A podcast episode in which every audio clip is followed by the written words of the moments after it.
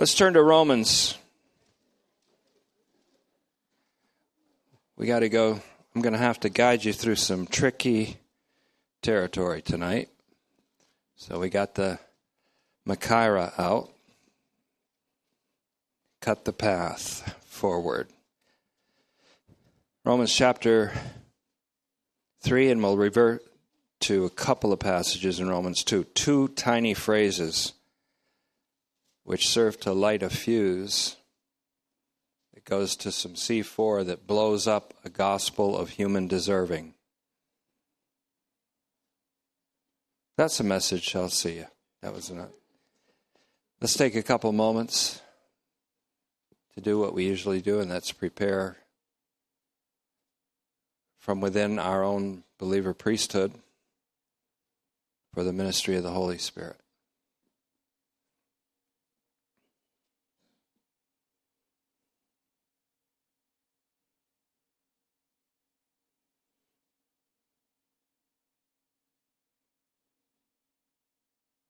Father, we pray that you'll clear the fog of our lives and speak very clearly into the midst of this congregation so that your grace can be glorified in our midst and that your word can be glorified in grace. We thank you for your grace, which is a power much stronger than sin and death, and for your unconditional grace that overcomes all false gospels of human merit, human deserving, human earning, and even human action. So we ask that your Son will be manifested in this place and in us, so that we may truly go from this place and be a theater for the manifestation of the life of Jesus. For we ask it in his name. Amen. I'm not a martial art expert. I'm interested in a, a, little bit. In the profession that I'm in, I have to be totally absorbed in the Word of God, and that's radical. And it's a pleasure. But I think the analogy here is fitting. I know there's, I've spoken before of the martial art of Wing Chun. You might have seen it on TV. The opponents are right close to each other. They're hitting each other so fast. They're always in contact with each other. And it's almost going on invisibly. And that's what's going on rhetorically in a kind of war between two gospels, between Paul and an interlocutor, which I think Campbell was right to call a teacher of a gospel, a nomistic gospel, a gospel of justification by works. And also, so I call it rhetorical Wing Chun, and it's coming to a close here pretty soon. There's also a rhetorical kind of jujitsu going on. Jujitsu's main characteristic is the use of your opponent's energy against him. And I think we both of these things are very clear analogies to what's going on with Paul and this teacher. I'm finding that Romans is one of the most difficult things to unravel because you have to ask the question who's talking? Look who's talking. Who is talking? In Romans 1:18 to 32 it's clear that Paul is not talking, but that the teacher is talking. In Romans chapter 2, Paul refutes and rebukes the teacher's wrath filled turn or burn sermon. And then he begins to dismantle the advantages or perceived advantages of the circumcised person over the Gentile. And in Romans chapter 3, the territory gets very tricky because there, there are some tiny phrases that are even said or tiny declarations that are said by Paul in the midst of a verse and responded to by the teacher. So that's why I call it a kind of Wing Chun short strikes, constant contact of the two opponents. It's going by very fast. There's to stack analogy and metaphor on metaphor. There's also a saying that mostly young people, I guess, say now. When a saying comes into vogue, it's popular for about two weeks. So by the time I catch up on some of the sayings of the kids or whatever, it's gone by the time I catch up with it. And one of those sayings is called It's Lit. And I'm not sure, it probably has some vulgar things connected to it, but I'm going to just take, take the word and say Paul's weaponry that he uses is mighty through God to the pulling down of strongholds, to the demolition of high things, meaning high places where idolatry is practiced. And so he likens his weaponry to a kind of explosive. And that's in 2 Corinthians 10 4 to 5. That's very significant because I believe 2 Corinthians was written very shortly before Romans, and I think Paul already had Romans developing in his mind when he wrote 2 Corinthians. That may be an interpretive trail to follow sometime, if not by me, by one of you. And I think there'll be there's some gold in that in them thar hills to find. And right here, the explosive is lit. It's lit in two particular phrases in Romans chapter 2. And by the time it gets to Romans 3:20, it's pretty much blown up the whole gospel of this nomistic teacher. But I found some things this week that are earth shattering to me. So I'm still recovering from being shattered. And it's in Romans chapter 10, where there's some voices that are going on there that are not Paul. There is a gift of the Holy Spirit, which is called the discernment of spirits. And that gift is more important and more significant and more necessary in the interpretation of the word than in the interpretation of people or the identification of where people are coming from. One of the examples that we have is from Job. We a, certain person, it's an obvious one, says to God, skin for skin, all that a man has, he'll trade for his own life. And we'd say, well, the scripture says, skin for skin, all that a man has, he'll trade for his own life. But we better read it carefully because Satan said that. Satan said that in an accusation of Job to God. And so I think we better know who's talking. The speakers in Job are often speaking viewpoints that are completely antagonistic to God's grace and mercy. And that includes Eliphaz, Bildad, and then Elihu comes in and he voices God's viewpoint quite well. And of course, then the speaker is Elohim. We have Job complaining, but we also have Job saying some right things. We have Job saying some wrong things. We have him crying and saying, that he wished a day had never come when somebody came out of the birthing suite to tell his father that a man child was born. In other words, he wishes he was never born.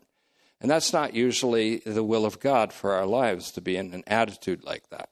So we have to discern the spirits. Now, what has happened is a trend in theology has come about called a canon within a canon. So that within the canon of Scripture, they say there's a canon within the Scripture. I do not agree with that. I think what we have to do, though, is interpret who's talking at each juncture of Scripture. And it's never trickier, never trickier than here. And in Romans 4, and most notably and shatteringly to me, but it's a good kind of shatter, Romans 10. I may hit that Sunday. Depends on how good you listen tonight and tomorrow night. So with the planting by Paul, the momentous phrases, first of all in Romans 2:16, where he uses the word dia Christou, dia Christou Jesu. And say I did the last word in Greek, see if you can discern the spirit. That's an English transliteration, English transliteration, Greek. That's how messed up my mind is. But dia Christou Jesu. In other words, there will be a day in which the secrets of people will be evaluated according to the teacher. But then Paul inserts a little phrase there, and it's a real deadly strike because he says that is deadly to the teacher's legalistic gospel. He says in Romans 2:16 in that parenthesis, according to my gospel, that occurs by Jesus Christ, dia Christu Jesu. In other words, the judge is the crucified Lord. The judge is the one who has made sin for us so that we would be made the righteousness of God. So Paul is intimating that the gospel indicates a last judgment in which the only outcome for all humanity is acquittal and justification. And he proves this. So, but I'm saying that just to say that the fuse that blows this gospel of the false teacher into smithereens is lit right here in 216. It's also lit in 229 where the true Jew is identified as not only circumcised in flesh, but in heart. The teacher even goes so far as to say that a true Jew is circumcised in his heart and in the flesh, that is, the male Jew. But Paul inserts a phrase that is going to become a key phrase throughout Romans, as this is a key phrase throughout Romans and throughout Paul's epistles. And it's this little word, en pneumati, by the Spirit. A circumcision not only in heart, but performed in the Spirit or by the Spirit. So we have a divine grace in the final judgment and a divine power in the Christian life or the spiritual life. It is by the Spirit that a person becomes a true Jew, male or female. So, with the planting by Paul of the momentous phrases dia Christu Jesu and en pneumanati, pneumati in Romans 2.29, Paul has already lit, it's lit, the fuse that blows the false gospel to smithereens. Or we could say that he has already laid the groundwork for a universalization of God's good news as proclaimed by Paul. If Jesus Christ is the agent in the last judgment, by whom the judgment is made, and the one who conducts the judgment himself, then no wrath awaits anyone at that time. He will show in Romans 5 9 that we are rectified or justified by Christ's blood, his death, his faithful death. And even more, we are saved from wrath, that is, saved from any possibility of wrath, by his life, his resurrection life, in which Jesus Christ serves as an advocate for all human beings at the right hand of God. In Romans 8:34, we hit that a little bit Sunday, and 1 John 2, 1 and 2. And if it is by the Spirit that the heart is circumcised, if it is by the Spirit that the heart is circumcised. And if God's promise in Joel 2:28 is to be believed, and it is, God will pour out his spirit on all flesh. God pouring out his spirit on all flesh means that by the spirit all flesh is circumcised. By a circumcision not made with hands says colossians 2.11 a circumcision not performed by human action but it's called the circumcision of christ.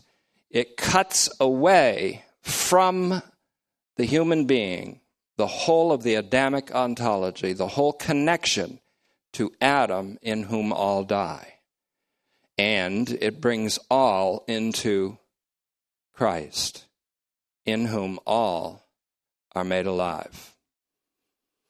Now, the upshot of where this is going is that you are going to be taken into an eternal perspective with God and see this gospel as even now being fulfilled in God, as even now the reality in God, as even now the reality in God, and a reality yet to be fully manifested in time and at the judgment seat of Christ, which is the last judgment. So then, the weapons in the apostles' arsenal certainly are mighty through God, mighty through God, to the pulling down of strongholds. The stronghold in this case, a gospel that is a gospel of human deserving that takes away the glory of God. It's actually against the knowledge of God, the true knowledge of God. And it's a dem- demolition weaponry that explodes high fortresses. High places in the Old Testament is where people practiced idolatry.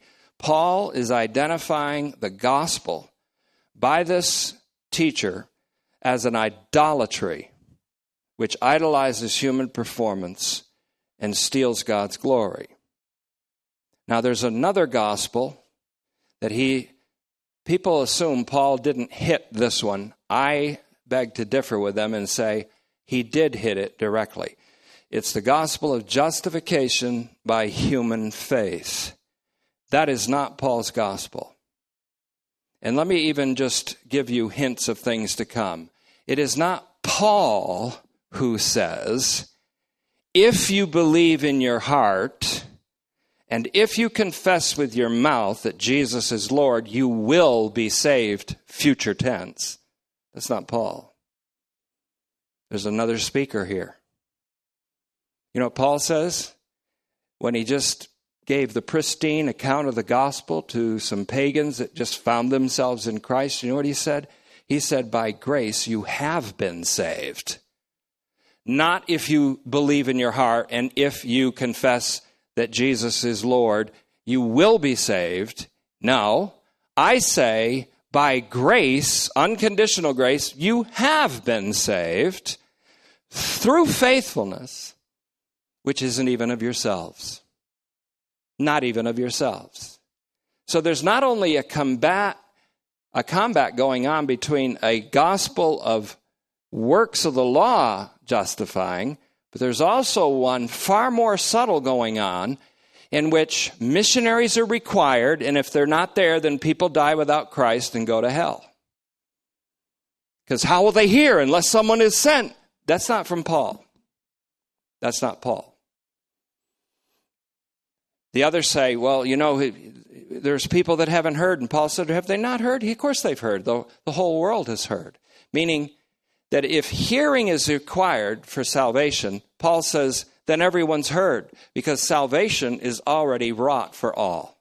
Paul is far more of a universalist than you thought.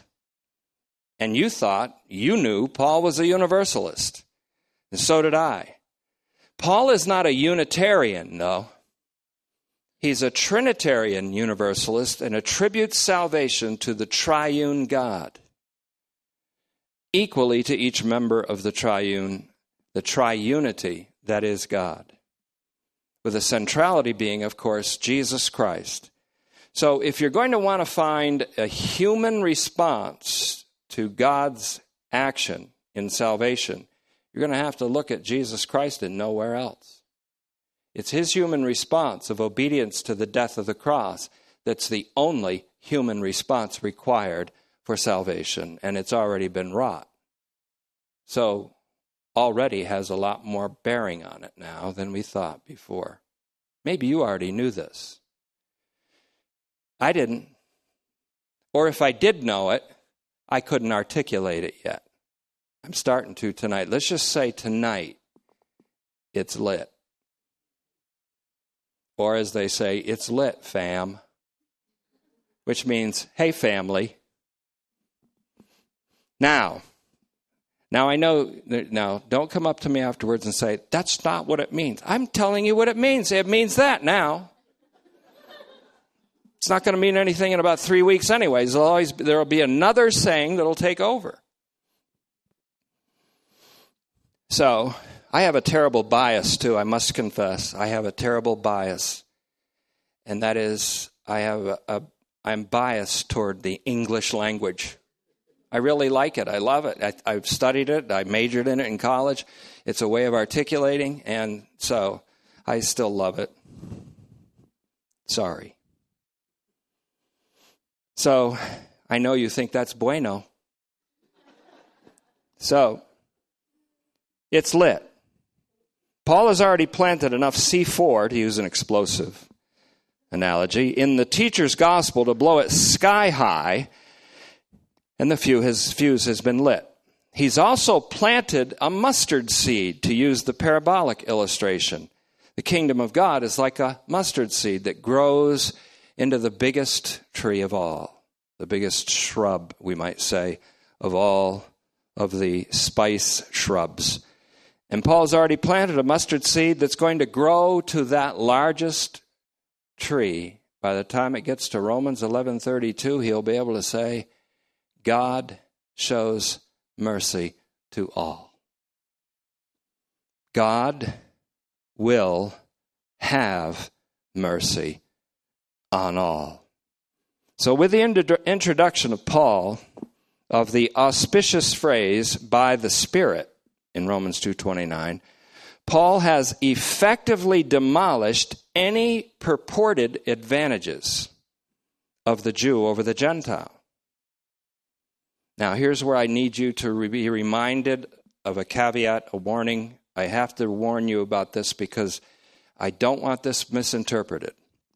And the first thing that I want you to be aware of is the most well worded by, I think, Leander Keck, K E C K, in his Romans commentary. And he says, Romans 2 17 to 29 is not, emphasis on not, Paul's indictment of Judaism as such. Rather, he uses this indictment of the hypocrisy of a particular type of Jew to express the idea that simply being a Jew does not automatically confer privileged status in God's impartial judgment. Now, the point is that I want to make here is that this is not an indictment of Judaism. The Jewish Christian teacher that Paul combats is not a representative of Christianity or of Judaism. He's like the representatives of a kind of Hellenized Judaism, a kind of a, a, Judaism that's a syncretism, a mix of a lot of different things. And they had ideas that were a mix of Hellenized or Greek and Egyptian mythology so that they believed in an eternal hell with flames and fire. Never is that found in all the Old Testament. Never is it found in Paul. Never did Jesus refer to it as a reality, but only in a way to subvert it as a mythology, as Luke 16 says. So, the second thing to remember, and it's a warning or a caveat, is to keep this in your remembrance that Paul is intentionally reducing, if not totally eradicating, the sense of privileged status, which has led some, but not by any means all, of the Jewish Christians in Rome at the time to a kind of haughty elitism which leads to harsh judgments on their Gentile Christian siblings, including the judgment that they're still up for the wrath of God coming upon them because they're not circumcised. The third thing is that the apostle has already planted the seeds, and this is kind of a reiteration, especially with the phrases by and through Christ Jesus in Romans 2:16 and in and by the Spirit in 229 for the proclamation of Jesus Christ according to the mystery in toto, the total mystery, that is, according to God's intention to sum up everything in Christ Jesus, and in that recapitulation, to reconcile all things in the heaven and on earth in Him. That's Ephesians 1 9 to 11, Colossians 1 20, and Romans 16 25 to 26. Paul's intention, if we're going to do an intentionality analysis of Paul, is to apply this universal and eternal intention of God. We are applying, and Paul is, an eternal and universal intention of God to a temporal and local situation in Rome, where it used to be said that all roads lead. If the circumcision can be considered uncircumcised by a violation of the Torah, and if the uncircumcision can be considered circumcised by the doing of the Torah, as the apostle has demonstrated, then what happens is the ruling out of both circumcision and uncircumcision. He does that more dramatically in Galatians when he says, circumcision and uncircumcision don't mean anything but a faithfulness that works by love. The faithfulness of Jesus Christ working by love, by which he died for the ungodly, so that God justifies the ungodly. That's what counts. It isn't circumcision or uncircumcision as labels of Gentiles or Jews, but a new creation, says Galatians 6:15 and that means the Israel of God in 616. 616 of Galatians is what I call the height of Paul's audacity. Now, if the circumcision can be considered uncircumcised by a failure to fulfill the law, and if the circumcision or the uncircumcision can be considered circumcised by the doing of the law, and more importantly, if real circumcision is not performed by human hands at all, but by the Spirit, as Paul has effectively demonstrate, the teacher is now on the spot. We might even say he's on the ropes. And that's where it gets very tricky here. So you're going to have to follow this, and it'll be in print so you'll understand it. And I got a lot of help from Douglas A. Campbell in his book, which I had to reiterate a little bit about. I, have got some things where I'm just a little different from him. But Romans 3 1 Paul is talking here. And he, this is Paul. He's essentially, if I might paraphrase, he said, Tell me, teacher, then what does the Jew have over the Gentile? What does he have over the Gentile? What, then he even says, or let me put it this way what advantage is there in ritual circumcision then? The teacher answers this Well, much in every way. There are many advantages, and there's many ways the Jew has an edge on the Gentile. He says, first of all, he's going to list a bunch of things. The teacher says, and I used to think this was Paul, but it's the teacher. First of all, they were entrusted with God's oracles. They were entrusted with God's sayings, his logia. They were entrusted with the Old Testament scriptures, in other words. They got the Bible. I know a lot of preachers that have the Bible and it ain't no advantage at all.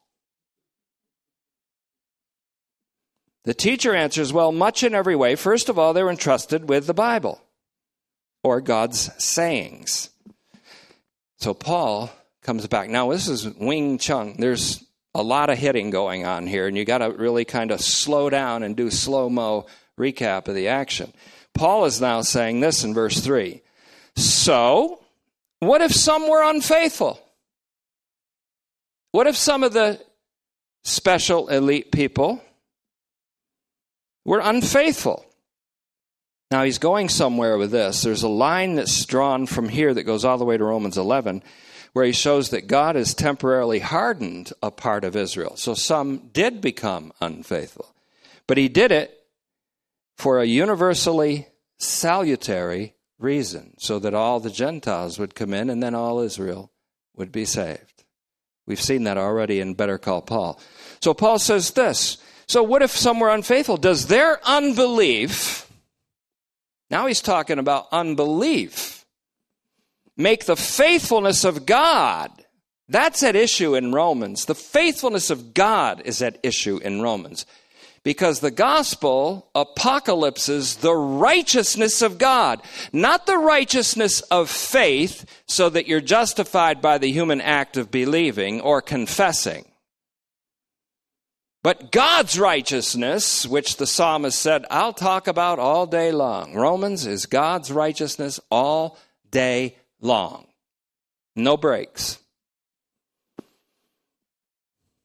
So he says that's that's where it's going. You can draw a line all the way to Romans 11, 31 to 32. Does their unbelief make the faithfulness of God ten pistin tu theu ineffective?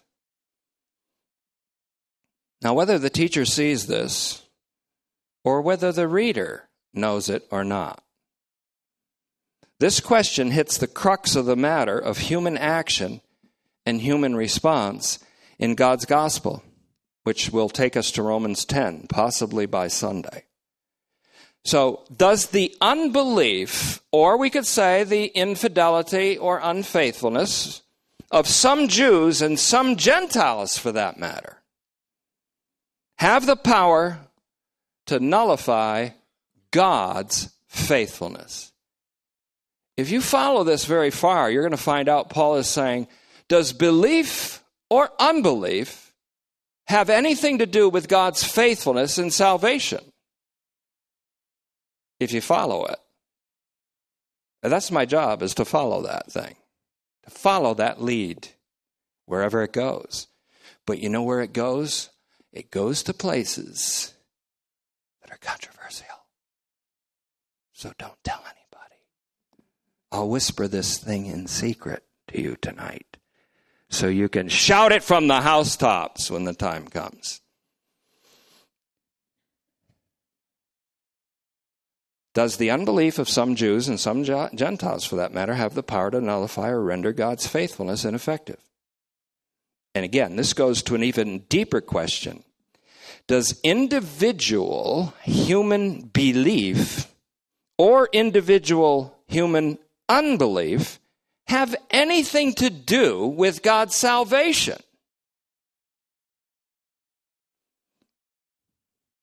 This also goes to the subject of God's covenant. That is, the covenant that he made with Abraham. We're going to find out in Romans 4 that it isn't what you think. It has been taken throughout history, especially since the Reformation, but really all the way since Paul, when there was a group called the Righteousness by Faith crowd, the Righteousness by Human Faith crowd. They think that when it says God spoke to Abraham, Abraham believed God and it was credited to him as righteousness, they think that means he was justified by his faith. And that's not what it's ta- saying at all. It is saying, well, we're going to get into Romans 4 pretty soon. I've got the tracks already running into this, but let me just keep cutting a path. What I'll tell you just another hint. God is saying, your faith, your trust in me, is an approved way of living. And that trust in God, which was the basically the spiritual life, his full entrusting of himself to God, his full trust in God, was an approved way of living before he was circumcised and after he was circumcised. So circumcision didn't have anything to do with it and he was not justified. It said God considered his faith or his trust or his faithfulness or his constant faithfulness to the point where he brought glory to God as rectitude, as an approved living, because God is not pleased by anything except faith. That's just a hint. It's got you wondering, doesn't it? Good. Good. There'll be answers.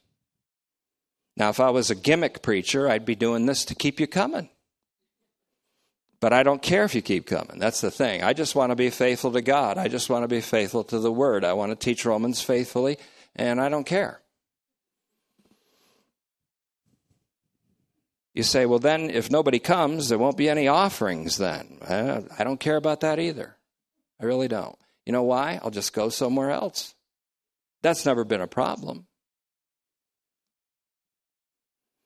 But here we have it.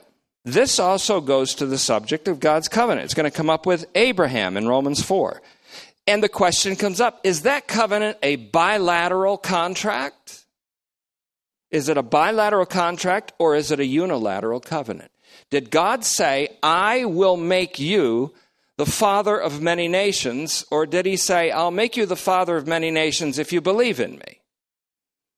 Did he say, I will bless all nations in your seed, which is Christ, if you do something? Or did he just say, all the nations will be blessed in your seed? Period. Over now, 10 4. Christ is the righteousness, not the law anymore. So that question comes up in Romans, and it comes up in our time. Is God's covenant a bilateral contract, or is it a unilateral promise? And we'll find that it's a unilateral promise. How about this?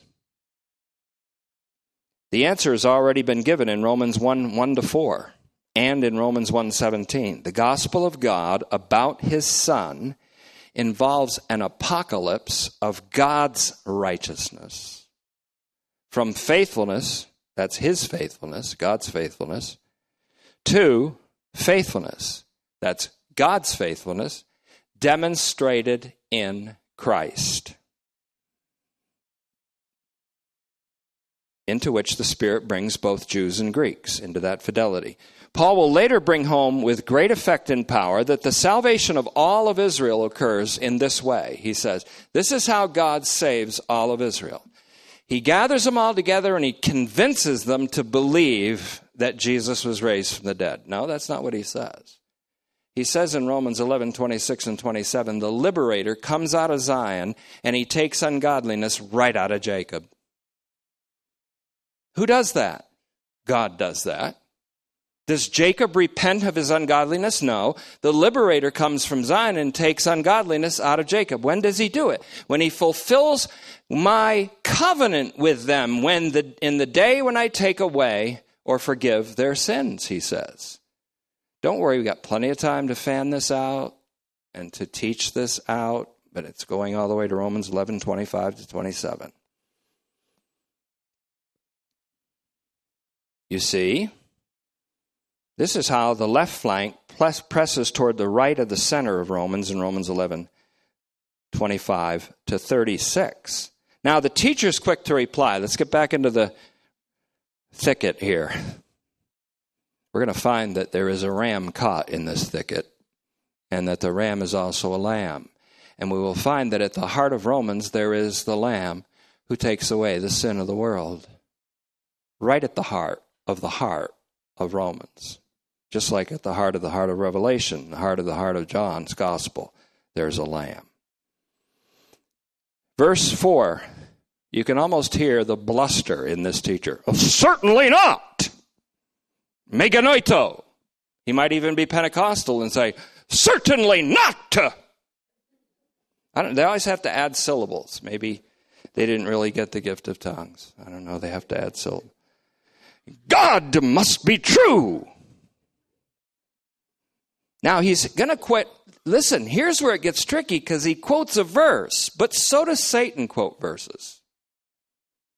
Does it not say, His angels will bear you up?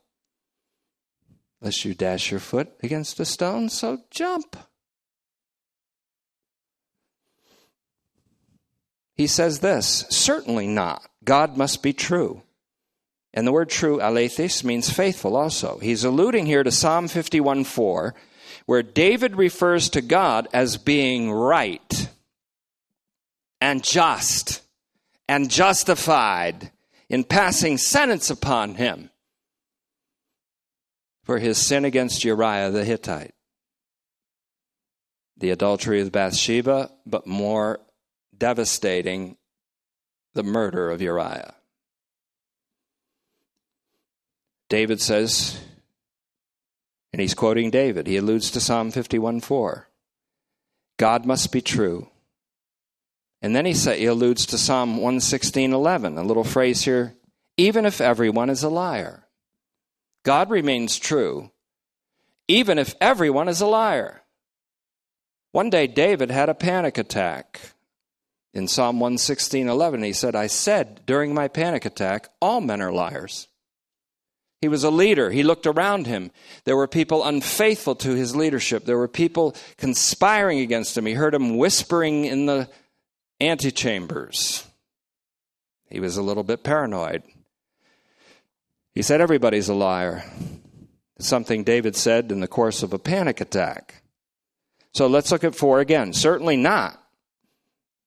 The unfaithfulness of some will not nullify God's faithfulness. God must be true, faithful, even if everyone in the human race, that is, is a liar. As it is written, that you, God, may be justified by your words and overcome when you are judged. When is God judged? Today. When is God judged? Today. When people take the name of his son in a curse, or in surprise, or in derision, or in scorn, or in comedy, or in drama they are judging God as unworthy. Today is the day of man's judgment, but God will overcome in the day that he is judged. He will be justified in all of his sayings. So there's right in this.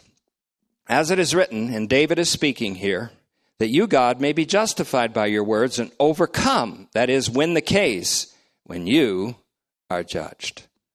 The teacher is quick to defend God's right to judge. But you know what he's going to do here? He defends God's right to judge with wrath the human race, the world. Of course, he's not in the world. He and a few buddies that are circumcised and fulfilling the law are going to bypass that judgment. They're going to be rewarded.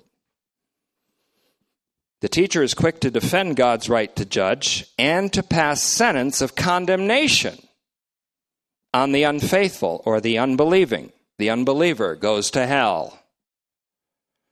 In other words, the truth of the gospel, however, is that everyone indeed is a liar. He's going to prove that in Romans 3:10 to 18. He said, "Hey teacher, you and I we both preach from the Old Testament. We both publicly announced that everyone is under sin under sin. Hupo plus hamartia, under the power of sin. And so in their mouth is the poison of asps. They're, li- they're all liars. So Paul is going to bring it there in Romans 3:10 to 18. So the truth of the gospel is that everyone is indeed a liar and that God has acted in Christ to rectify them all, not to judge them with damnation. Moreover, it is God who is ultimately justified in justifying the ungodly. God is justified in justifying the ungodly because of the death of his son who became sin for them in 2 Corinthians 5:21 and because Christ died for the ungodly. So God will be justified in justifying the ungodly. He does not justify their ungodliness, he rectifies the ungodly. Because the death of his son who became sin, 2 Corinthians 5:21, reiterated in Romans 8, 2 and 3 in a different way, where sin was condemned in his flesh, in his death. And Jesus Christ is said to have been justified by being raised from the dead. As 2 Timothy make that First Timothy 3:16 says. Now I'm bringing in a whole I'm scattering a whole lot of seeds here tonight. So we're going to I'm going to actually take all of these and watch them grow. Those who accuse the gospel of the un- universal saving significance of Jesus Christ, which we abbreviate as USSJC, and those who criticize the gospel of the universal impact of the cross of Christ found in a very succinct statement in Colossians 1:20, by the blood of his cross, he by the peace made by the blood of the cross, God will reconcile everything in heavens and earth, thrones and dominions on down, to himself. Those who accuse the gospel of God are actually accusing God of the very injustice that they're trying to preserve the justice of God. in there. I was talking about this God is just. Well, yeah, He is. He's just in justifying. Because there was this little judgment called the cross that makes God just when He justifies those who are of the faithfulness of Jesus and not of their own faith in Romans 3:26. That's coming. So God will be vindicated. When will he be vindicated? In the last judgment. For justifying all of the ungodly because Christ died for the ungodly in Romans 5 6. Today, now, human history, we call it, in the present. During the turn of the ages, while the old evil age is still in spasm, just before it goes all together. God is being judged in the court of human and angelic opinions. Satan accuses him. Satan accuses man to God. He accuses God to man. Satan is an angelic minister, and he has his ministers that agree. But the gospel, and listen carefully to this today, God's gospel and its ministers, its preachers, are being judged and slandered as heretics. But the gospel and its true ministers will be vindicated on the day of the Lord Jesus. But how does God vindicate them? Not like you think not by retributive violence, but by the mercy that God shows to all. He doesn't have to say, I told you so. Those preachers told you so. He just does it. And they say, oh. So, the gospel and its true ministers will be vindicated on the day of the Lord Jesus, not by retributive violence or the retribution of violence and wrath against the accusers, but by the mercy which God shows to all. The mercy that God shows to everybody obviously vindicates the gospel, which is God's mercy to all. God is much more merciful than anyone ever imagined. So, by the teacher's allusion, ALL, although he was in an illusion, ILL, the teacher's allusion to these verses, he's essentially saying that the injustices performed by us human beings only highlights or serves to confirm God's justice. So Paul says, okay, he's taken the energy of this guy's declaration. He's going to pull him. He's already coming at him. So Paul says, let me just help you along here. Oh, into that wall. This is what the teacher thinks.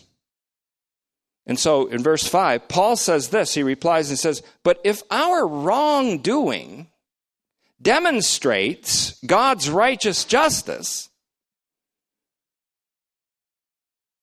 what should we conclude? Now he's using first person plural. It's you and me, teacher. We're going in the same direction. What should we conclude? He does the same thing to Peter. Peter, you and I, we both know we're Jews and we're not sinners like the Gentiles. But we know that a man is not justified by the works of the law, but by the faithfulness of Jesus Christ. Don't we know that? We know that. Peter's not going to say, well, no, that's not true. He's got to say it. Same with this preacher. So he says, if our wrongdoing demonstrates God's righteous justice, what should we conclude then? That God is unjust to bring wrath on us then? My evil makes God look good. So why does God want to thump me for my evil because I'm making him look good? Paul's saying. And then he says, in parentheses, I'm speaking by a human analogy. He says the same thing in Romans 6:19. I'm using human terms. I'm t- speaking in a human analogy because of your infirmity. You can't just hear the truth straight out. I got to use analogies. That's not saying that I've used analogies tonight because you guys wouldn't understand otherwise. I'm just using them because I don't understand without them. But here he has it. Then Paul says, God is unjust. The teacher comes back. This is Wing Chun. It's still going on. It's still going on. The teacher says, Of course not. Then how could God judge the world? In other words, he assumes God is going to judge the world in wrath because they deserve it. You say, How do you know he thinks that? Because let's follow. This is what the teacher thinks God will judge the world by inflicting his wrath, which is a judgment that he assumed, perhaps up until now, that he and other true Jews will escape. Usually, when you have these kind of teachers that are legalistic, only their little group survives. Only their denomination makes it. So the church becomes the salvation. It becomes an ecclesiocentric salvation rather than a Christocentric salvation. And a whole denomination says that the church is the mediation of salvation. So you've got to be confirmed in this church, baptized into this church, follow a few of the laws of this church in order to be saved because the church is your salvation. No, it isn't. You forgot something. God sent his son to save the world, not the church. And Christ is the Savior, not the church. Now, the beat goes on. Let's call it this the beating goes on.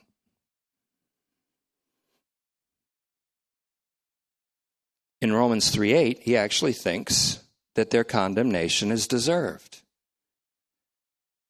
I'm trying to unravel this. This is seen as the teacher's thought continues in 3 6, from 3 6.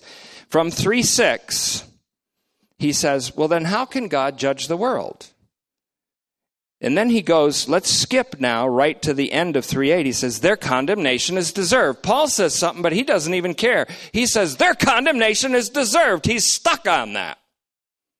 But here's what Romans 3.7 says.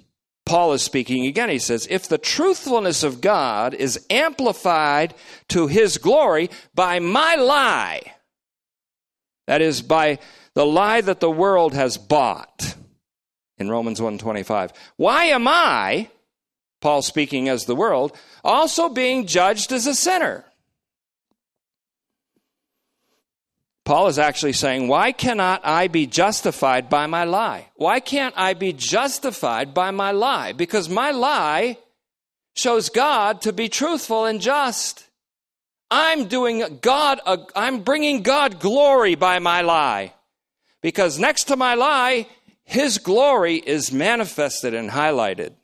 Of course, this is absurd but it's Paul's argument. He's trying to reduce the gospel of this preacher, this teacher, into absurdity. And so, if the truthfulness of God is amplified to his glory by my lie, why am I also being judged as a sinner? Why does God turn around and judge me for doing him a favor? All of this is going to flip over to the other side and say, if I'm, if it's absurd for me to be justified by my wrongdoing, he's going to show it's just as absurd for me to be justified by my right doing. We're not justified by our human action at all, but by God. And then he says, Am I doing, he's, he's saying, why can't I be justified by my lie? And am I doing, aren't I doing a righteous service to God by continuing in falsehood? But according to the teacher's reasoning, the world will be judged by God's wrath. That's the point. They deserve it, he says. And we'll see this in Romans 3 8. But according to the same reasoning, why can't God justify the world for its lie if its falsehood accentuates God's truthfulness? How can God be just and punish those whose lying lives bring glory to God? the apostle is getting he, here's some this is pretty fancy martial arts. This is the martial art of an old master. Like the chinese say the year 80 the 80th year of a person's life is the beginning of his ability. This is paul in some sophisticated theology paul now says in verse 8 indeed he says why not just say what we paul and his gospel missionary partners are reported slanderously to be saying. Why not just say what we, Paul, the gospel preacher, and other gospel preachers that preach the universal saving significance of Jesus Christ, as we are slanderously reported to be saying that we should do evil things that good may come? The teacher says he doesn't even answer that question, although he believes with the accusers that Paul's gospel teaches people to go out and do evil, and God will bless you anyways. Paul will take that question up in Romans 6 1 and say, okay, shall we continue in sin that God's grace may abound? May it never be? Of course not. And he goes in to show that his gospel is not only liberating through unconditional grace, but it's transformative through God's unconditional love and power. So the teacher doesn't even, he's still stuck on verse 6. How will God judge the world? He said their judgment is deserved. That's the whole point. It's deserved. The whole point, it's deserved. And now I will make a movie recollection one more time. The End of Unforgiven. What a strange name for a movie. William Munny got his Spencer rifle pointed six inches away from the face of the sheriff, Little Bill, who killed his friend, who I can't remember, so we'll just call him Morgan Freeman. And he's going to pull the trigger, but Little Bill says, I don't deserve this. I was building a house. And William Munny says, deserves got nothing to do with it. Now, that's a terrible way to illustrate the point. But we can say it, detach it from the Unforgiven movie, and bring it to Romans. Deserves got nothing to do with it. Meaning, you don't go to hell because you deserve to go there, and you don't go to heaven because you deserve to go there. You don't get the wrath of God because you deserve it, but you don't get the grace of God because you deserve it. Deserves got nothing to do with it either way. It's God's action in Christ from pure mercy. It is not according to righteous deeds which we have done. And it's not according to unrighteous deeds which we do, which makes us deserving of wrath. It's according to God's mercy that He saves us, and He saves us all by His mercy. The teacher repels Paul's reasoning here. And he simply insists that the world to him, that's his worldview. Imagine having a Christian worldview, you say, and you advertise it on the radio. We are a ministry with a Christian worldview. Come to our school. We have a Christian worldview. What's your Christian worldview? That the world's going to be damned into hell because it deserves it. But you can escape it by coming to our church, our school, listening to our radio, sending a love offering.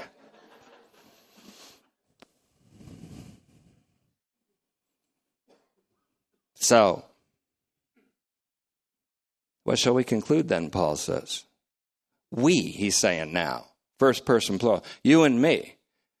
Jiu-jitsu now. We're both going in the same direction. You can't help it now. You're coming my way.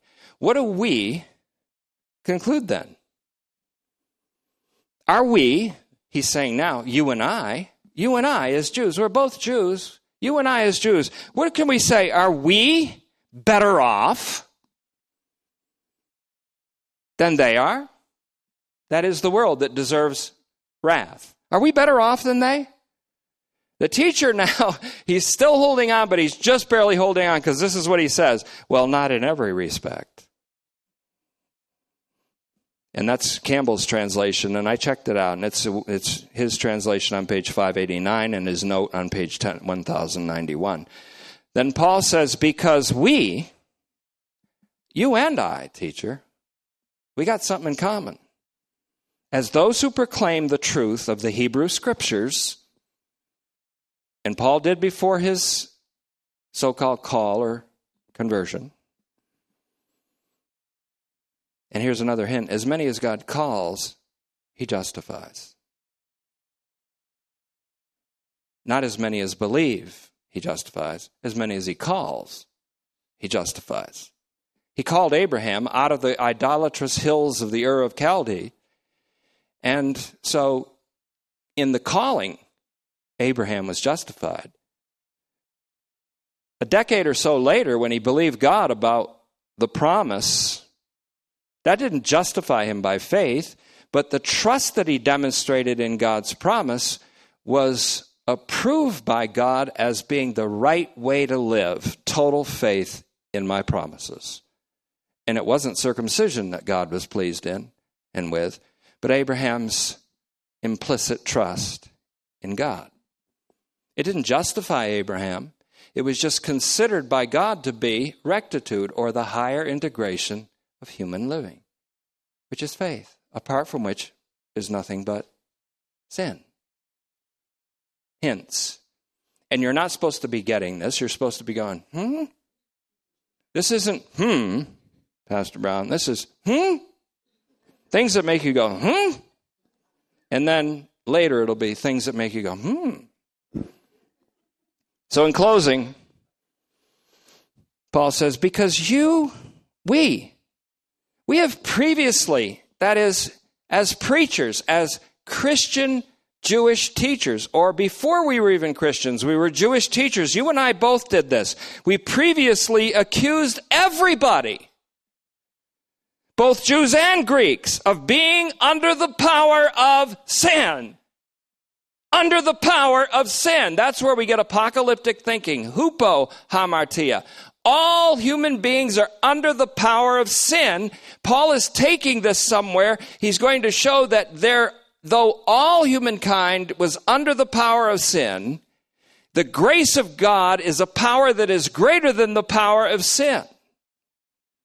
And the gift of God is eternal life for all in Jesus Christ, even though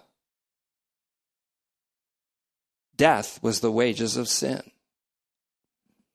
So let's just read 9 and we'll be done with it because then 310 to 18 becomes a whole cascade of scriptures, quotes from the Psalms mostly, but from the Psalms, the Torah, the prophet, the law, and the prophets and the Psalms to demonstrate what? Universal hamartiology, that all are under sin and have a radical incapacity to do anything about it. Call it, if you will, total depravity. The two in, or the T in Calvin's tulip which is a correct doctrine. What shall we conclude then? Are we better off, really, than the world that you think is deserving of God's wrath? Well, not in every respect. And then Paul says, wait a minute, because you, we, you and I, both of us, have previously accused everyone, both Jews and Greeks, of being under the power of sin. Then he goes from 310 to 18 and says, this is what we preached on. All have gone out of the way. There are none that understand. Everyone has altogether turned away from God. And he goes into a universal hamartiology, which leads to a universal soteriology, which becomes the power that breaks down the walls between Jewish Christians, some who are judging Gentiles, and Gentile Christians, some who are despising their Jewish Christian brothers. And that's Paul's aim. That's the analysis. So, Colleen Matthews, you and me are both doing the same thing. We're doing an intentionality analysis of Paul.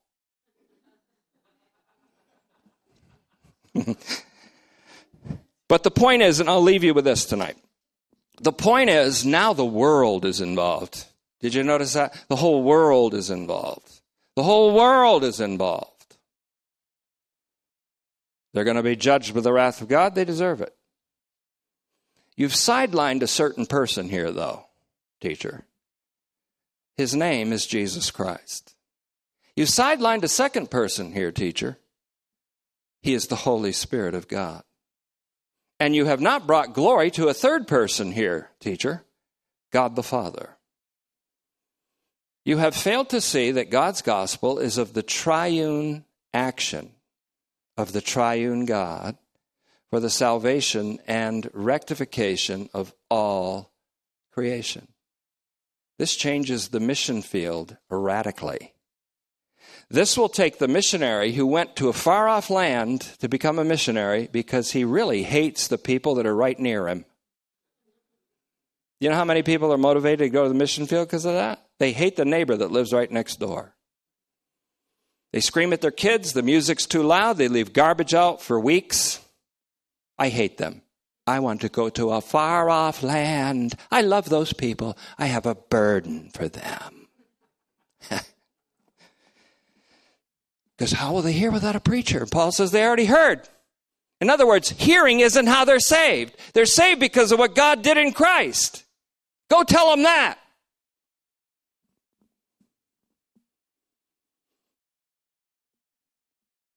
Well, I got to leave Romans 10.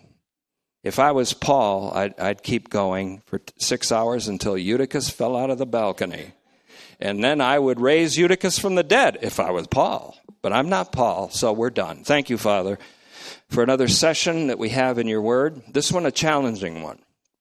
This one we had to navigate some very treacherous territory, some very tricky territory.